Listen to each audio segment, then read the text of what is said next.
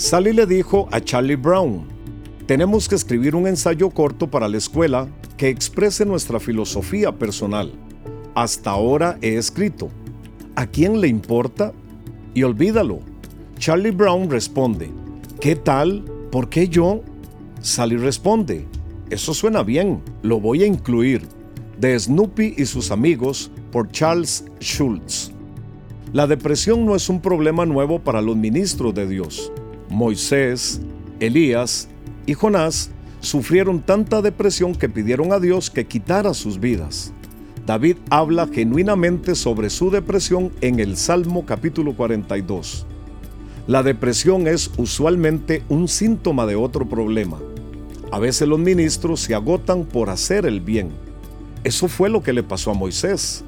Dios le dijo a Moisés que delegara, yo descenderé para hablar contigo y compartiré con ellos el espíritu que está sobre ti para que te ayuden a llevar la carga que te significa este pueblo.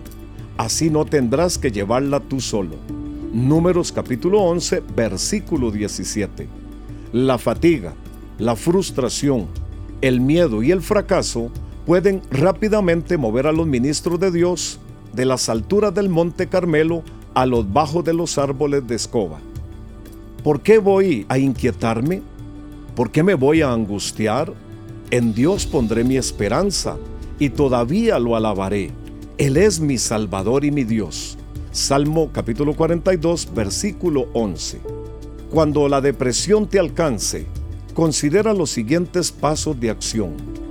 Toma un respiro o un tiempo de descanso haz ejercicio, delega tareas, no te exijas mucho, busca un médico, psicólogo, habla con el gran médico.